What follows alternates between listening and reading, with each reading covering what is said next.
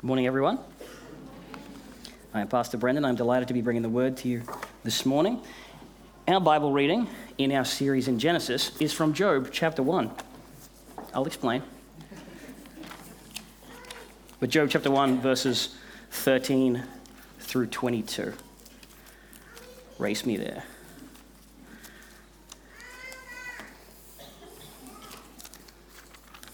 It's kind of in the middle. Job chapter 1, verses, oh, I said 13 to 22. One day, when Job's sons and daughters were feasting and drinking wine at the elder brother's house, a messenger came to Job and said, The oxen were plowing and the donkeys were grazing nearby, and the Sabaeans attacked and made off with them. They put your servants to the sword, and I am the only one who has escaped to tell you. And while he was still speaking, another messenger came up and said, The fire of God fell from the heavens and burned up the sheep and the servants, and I am the only one who escaped to tell you. And while he was still speaking, another messenger came and said, The Chaldeans formed three raiding parties and swept down on your camels and made off with them. They put your servants to the sword, and I am the only one who has escaped to tell you. And while he was still speaking, yet another messenger came and said, Your sons and daughters were feasting and drinking wine at the eldest brother's house when suddenly a mighty wind swept in from the desert and struck the four corners of the house. It collapsed on them, and they are dead, and I am the only one who has escaped to tell you.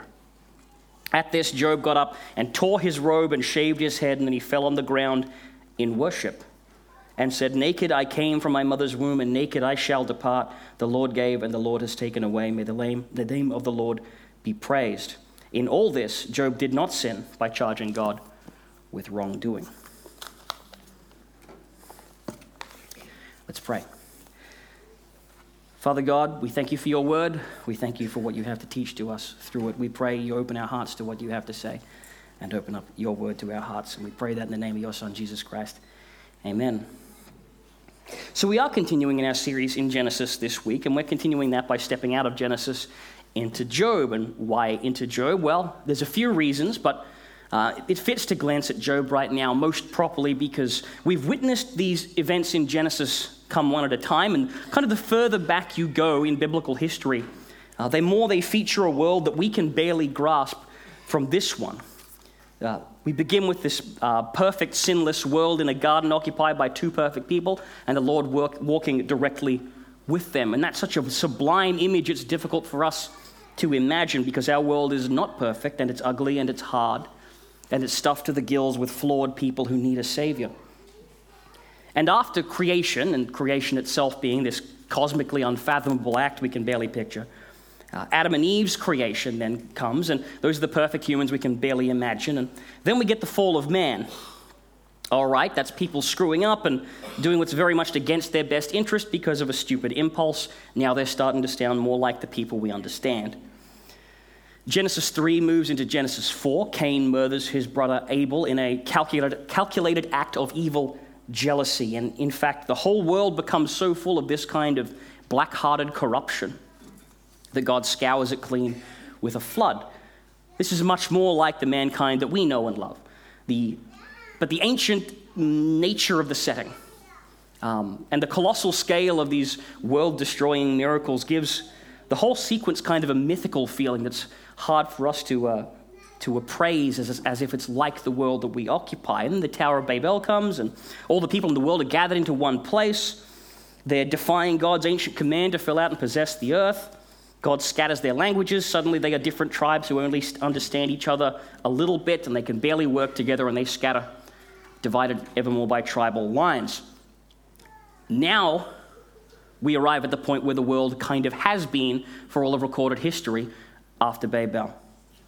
A world full of sinful men and women who live in defiance and often ignorance of God, broken up into hostile tribes who turn on each other in spite of their common ancestry and common goals. That's more or less the condition of mankind ever since the Tower of Babel. And since the story of Job, by best estimations, happens around the same time that Abraham is wandering out of the land of Ur, it seems that this book, with its, its tale of the terrible suffering of a man and that man grappling with the nature of that suffering, is the first word of wisdom the Bible has to offer on the kind of world that the fall has made. And since it is a wisdom book, it's part of the wisdom literature of the Bible, uh, up there with Ecclesiastes and, and Proverbs in that same sort of section. We should ask what wisdom does it have for us, people who live in the same world full of pain and tragedy as Job did. Now, whether or not there was actually a man called Job to whom this happened, or if Job is a kind of a parable character, is not necessarily clear. Ask me after the service if you want a really complicated answer. But the book of James in the New Testament and Ezekiel in the Old refer to Job as an example with the same authority as other biblical characters like Noah. And so scripture compels us to look at Job's story seriously. So we should begin with a summary of the story of Job for those who have not recently gone through it or maybe don't know it at all. The main character is Job. He's a wealthy man of great personal virtue. What do we know about Job? We know that he has a lot of sons and daughters. We know that he has a great deal of material wealth in the form of livestock. Um, he's not a Hebrew for a start. That's because the Hebrews are Abraham's family over in the land of Ur. They haven't really become the Israelites or the Jews or anything like that yet. Job lives, the book says, in the land of Uz, which some scholars suggest might have been in southern Canaan. We don't know. A man named Uz is listed in Genesis as the great grandson of Noah. So it stands to reason that this is a descendant of Uz, once in this land where uh, these descendants of Noah were scattered after the tower. But Job has such personal virtue, he's, so uh, personally admirable in this scene that God himself commends his goodness in what appears to be a wager with the devil that happens in the following scene. And that happens in verses 6 to 12 in chapter 1. It says, One day the angels came to present themselves before the Lord, and Satan came with them. The Lord said to Satan, Where have you come from? Satan answered the Lord, From roaming throughout the earth, going back and forth on it. The Lord said to Satan, Have you considered my servant Job? There is no one on earth like him. He is blameless and upright, a man who fears God and shuns evil. Does Job fear God for nothing? Satan replied. Have you not put a hedge around him and his household and everything he has? You have blessed the work of his hands so that his flocks and his herds spread throughout the land. But now stretch out your hand and strike everything he has, and he will surely curse you to your face. The Lord said to Satan, Very well, then everything he has is in your power, but on the man himself do not lay a finger. Then Satan went out from the presence of the Lord. Now, this divine wager sets up the stage pretty clearly. Job is coming up on a great deal of personal tragedy and terrible calamity that is absolutely not his fault. He's a good man by God's own admission, and he's about to suffer terribly, not because he deserves it, but because, in some sense, because he doesn't deserve it. Satan's challenge to God actually conjures up pictures of Genesis. It says, Look, God says, Look, he fears God and he shuns evil. And here, as elsewhere, fear being used this kind of awed submission to power and not shivering, confused terror. And Satan says, Of course he fears you because you're bribing him and he doesn't want to lose the goods. The devil says that God has put a hedge around him, which is an interesting accusation. He's saying life's so good for Job, it's as if God has built a little Garden of Eden just around him, hedged off from the world like mankind once was. He's not out there suffering and toiling with the rest of mankind. God calls Satan's bluff, and we get the passage that was read a moment ago, a passage that is so legendary. Um, it's worth reading again. It's so densely tragic that it comes off as kind of absurdly funny. It says, One day when Job's sons and daughters were feasting and drinking wine at the oldest brother's house, a messenger came to Job and said, The oxen were plowing and the donkeys were grazing nearby, and the Sabaeans attacked and made off with them. They put the servants to the sword, and I am the only one who has escaped to tell you. And while he was still speaking, another messenger came and said, The fire of God fell from heavens and burned up the sheep and the servants, and I am the only one who has escaped to tell you. And while he was still speaking, another messenger came and said, The Chaldeans formed three raiding parties and swept down on your camels and made off with them, and they put the servants to the sword, and I am the only one who escaped to tell you. And while he was still speaking, Yet another messenger came and says, Your sons and daughters were feasting and drinking wine at the oldest brother's house when suddenly a mighty wind swept in from the desert and struck the four corners of the house. It collapsed on them, and they are dead, and I am the only one who has escaped to tell you. And at this, Job got up and tore his robe and shaved his head. He fell to the ground in worship and said, Naked I came from my mother's womb, naked I will depart. The Lord gave, and the Lord has taken away. May the name of the Lord be praised. In all this, Job did not sin by charging God in wrongdoing. So, in literally the same breath, Job loses his entire fortune and all his children. Everything that is important to him in the world, except for his health and his wife, go up in smoke.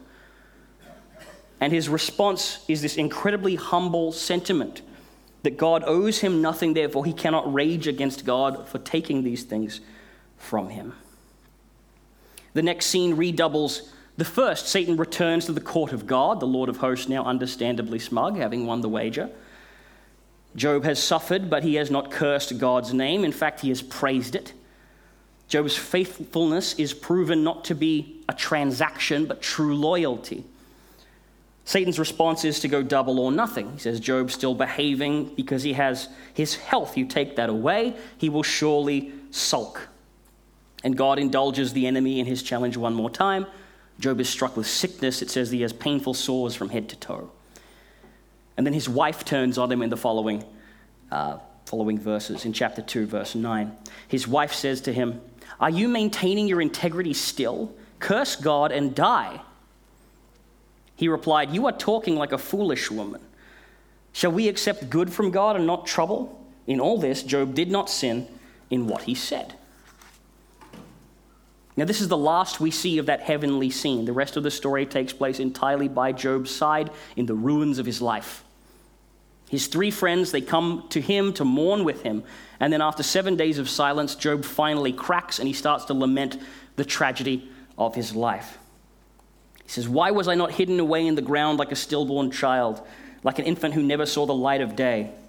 There the wicked cease from turmoil, and there the weary are at rest. And what follows then is the best efforts of his friends to console the stricken Job and to try and get his life back on track. These men offer the best advice they can think to give. In their estimation, the wrath of God falls only on those who have incurred it and deserve it. Job must have done something in secret because he seems so righteous on the outside to provoke the fire of heaven. And what he needs to do is confess. They say, Consider now, who being innocent has ever perished?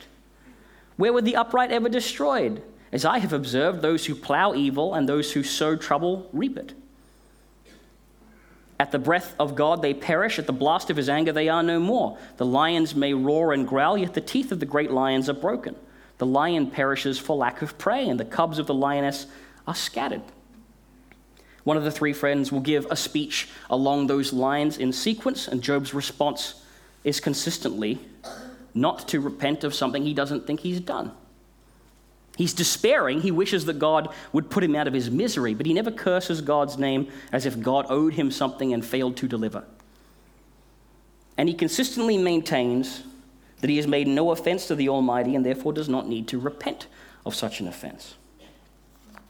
His friends come back at him. They say, No, Job, you're compounding your sin now by denying it. Job continues to lament but doesn't back down. He says, and they, they keep telling him, Maybe you've sinned, you didn't realize you sinned it. Maybe it was a very small thing you've forgotten. You know how sensitive God is about this kind of thing. Job tells him, No, trust me, I was very careful to not live a wicked life because I was afraid of God's punishment, but apparently I got stung anyway. I would really like to know what the point of all this is, but I haven't sinned. And some 30 chapters pass like this, back and forth between Job and his friends until they are both completely exasperated with each other. And I'm skimming over that now, but the poetry of those chapters is extraordinarily beautiful and worth reading slowly more than once in your own time. Then a new voice joins the party. A guy named Elihu. He's a younger man who is angry with Job for feeling sorry for himself, and twice as angry at his friends for failing to completely set him straight. Elihu slides in and offers what he thinks is wisdom, and in, in, a, in essence, he tells Job if God punishes people for no reason, there's no point complaining about it. The kind of God who doesn't care about good and evil certainly is not going to care about you moaning about that. God doesn't talk to people, He doesn't communicate like that. God speaks through suffering. That's how He teaches. This is what Elihu says. Chapter 36, verses 7 to 15. He does not take his eyes off the righteous, he enthrones them with kings and exalts them forever.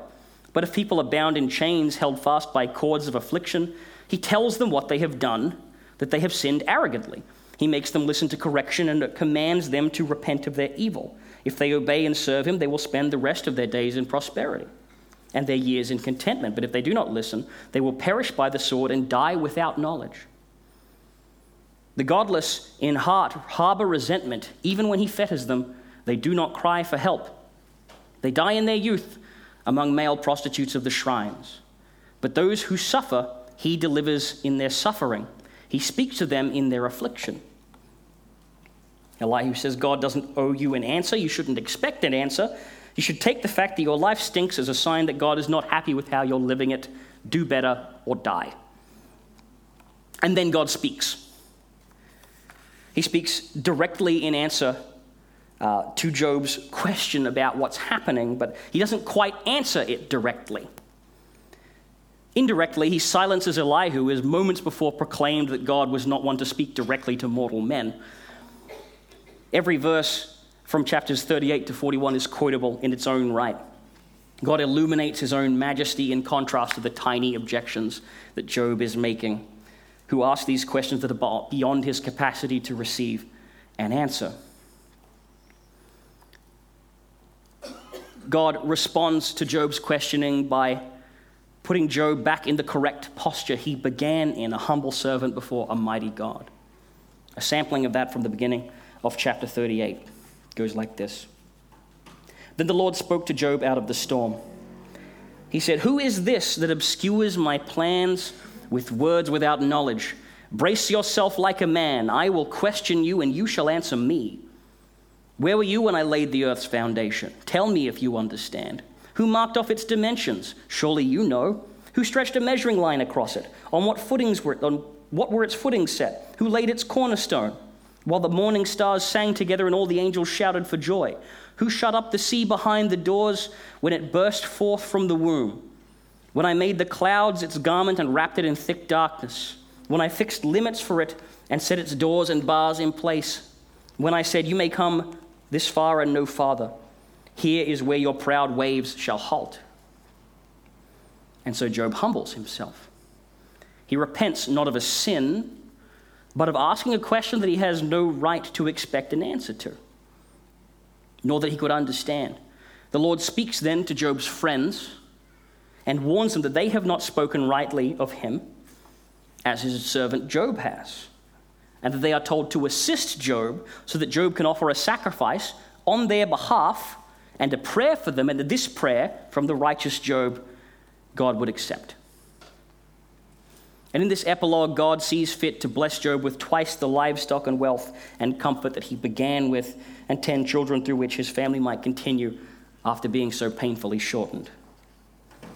He lives 140 years. He eventually dies a content and fulfilled great great grandfather of goodness, knows how many kids. So goes the story of Job. And the key question of the story of Job is always, and has always been, the problem of evil. Why do bad things happen to good people? This is a question that we still struggle with today. People have been struggling with it for all of recorded human history. And very interestingly, they've been struggling with it in additional recorded stories.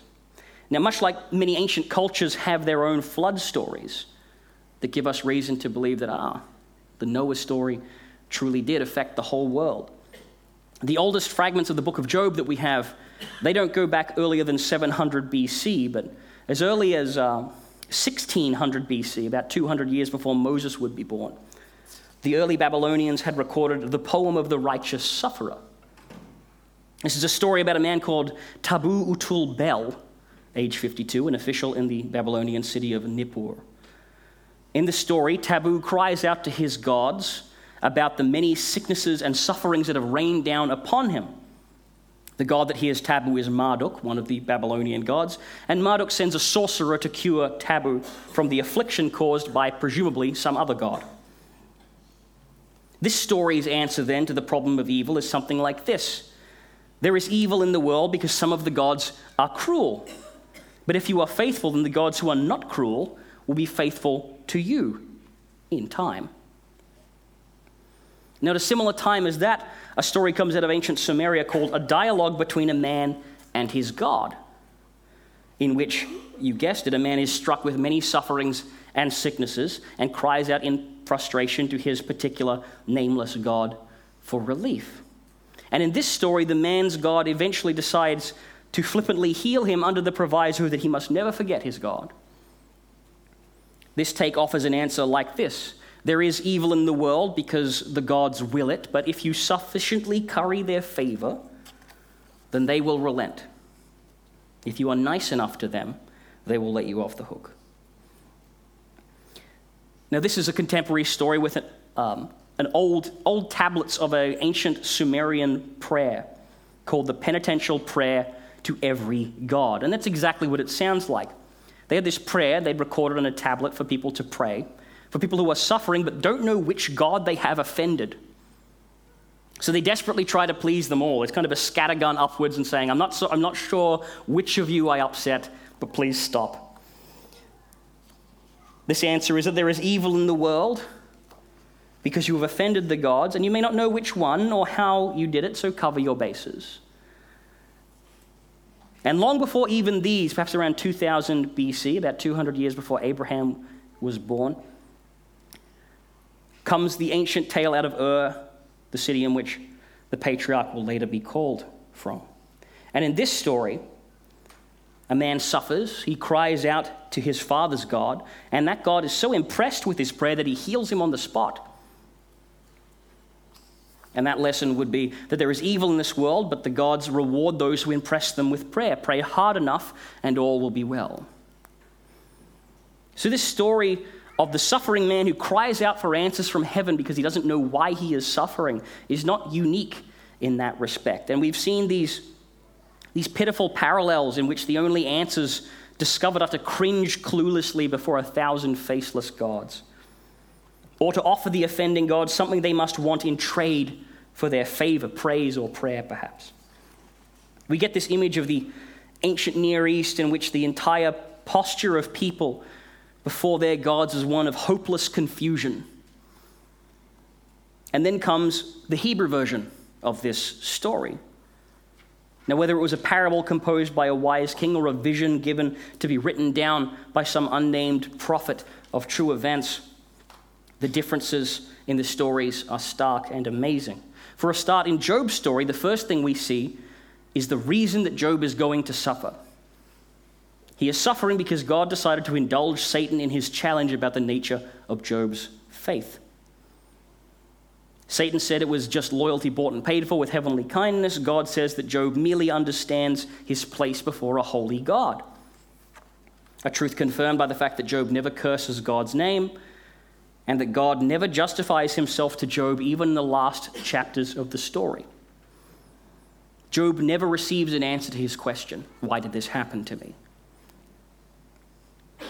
And when God restores his fortune, it's not because Job earned it, it's because it pleases the Lord to do so, and no reason beyond that. And while in all these ancient tales the afflicted men come wailing before their unimpressive gods, they receive answers that we would find deeply unsatisfying.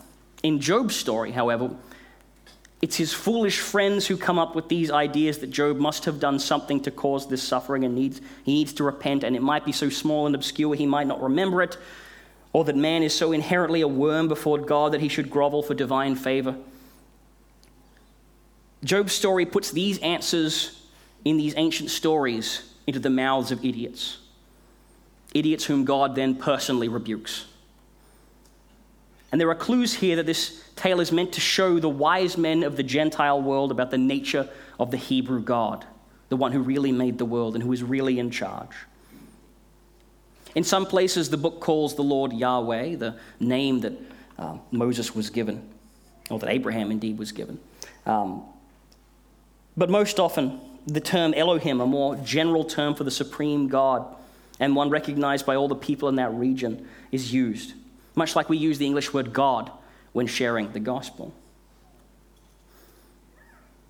One of the ancient enduring myths of that time was this idea that the sky and thunder was the province of the gods, that's where men prayed, and the mysterious dark seas were the realm of beasts and monsters against whom the gods fought. But the book of Job portrays God as supreme over all these things speaking out of the storm, telling the lightning where to go, but also present at the dawn of time when the sea was formed, when he, the one true God, told the tides, This far you go and no further. This is what the book of Job offered to the ancient world a fresh take on a timeless question. That man might not know God's intention with the suffering that he permits, but he can have faith that God is indeed in control. That he is faithful to those who are faithful to him and gracious with those who sin against him. And this is true today. The ancient world did not exhaust all of the world's supply of suffering. We have plenty left over for today. And like Job, we might look up at the sky and wonder why things happen the way they do. We live in a fractured post fall world full of people who mean to do us harm and events that seem random to everyone except those they land on directly. But like Job, we have a God who is not silent, who speaks to us in his word. And like Job, we might never understand why God allowed us to go through a particular trial. But unlike Job, we have a greater assurance available to us still. We know that Christ died on our behalf, a true and full sacrifice to pay for our sins, so that we might know the promise of eternal life where there is no suffering, where there is no more pain, where things are like they were before sin broke the world. In this world, we know only as much about our individual sufferings as Job knew about his. We have a promise of a world to come where there will be final justice for those who love the Lord. And we know one more thing about which the author of the book of Job might not have known. When Job, a man declared righteous before God, endures his suffering despite his innocence, he is tasked by God then to make an acceptable sacrifice, not for himself, but for his friends who are sinners. That might sound like someone you know. And sometimes the challenges of this word, the sufferings and all, and the challenges of this world, its sufferings and all for us, might make little sense to us.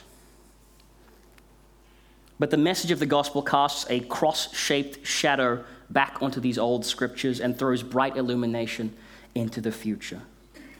We suffer and we live for the sake of our Lord who suffered and died, so that one day we might live with him free of suffering in the presence of our God. So let's pray together. Father God, you tell the lightning where to go. You draw up the borders of the land and the sea. You have all the power, and we are so small. What are we that you are mindful of us, Lord? But you are mindful of us. You love us, and we thank you for that wonderful kindness and goodness. Help us to pursue your word and your way faithfully. Encourage us when we are confronted by suffering and empower us by your Spirit to live even in painful times, especially in painful times, in a way that points the world towards the unfailing glory of your Son. We ask all these things in Jesus' name. Amen.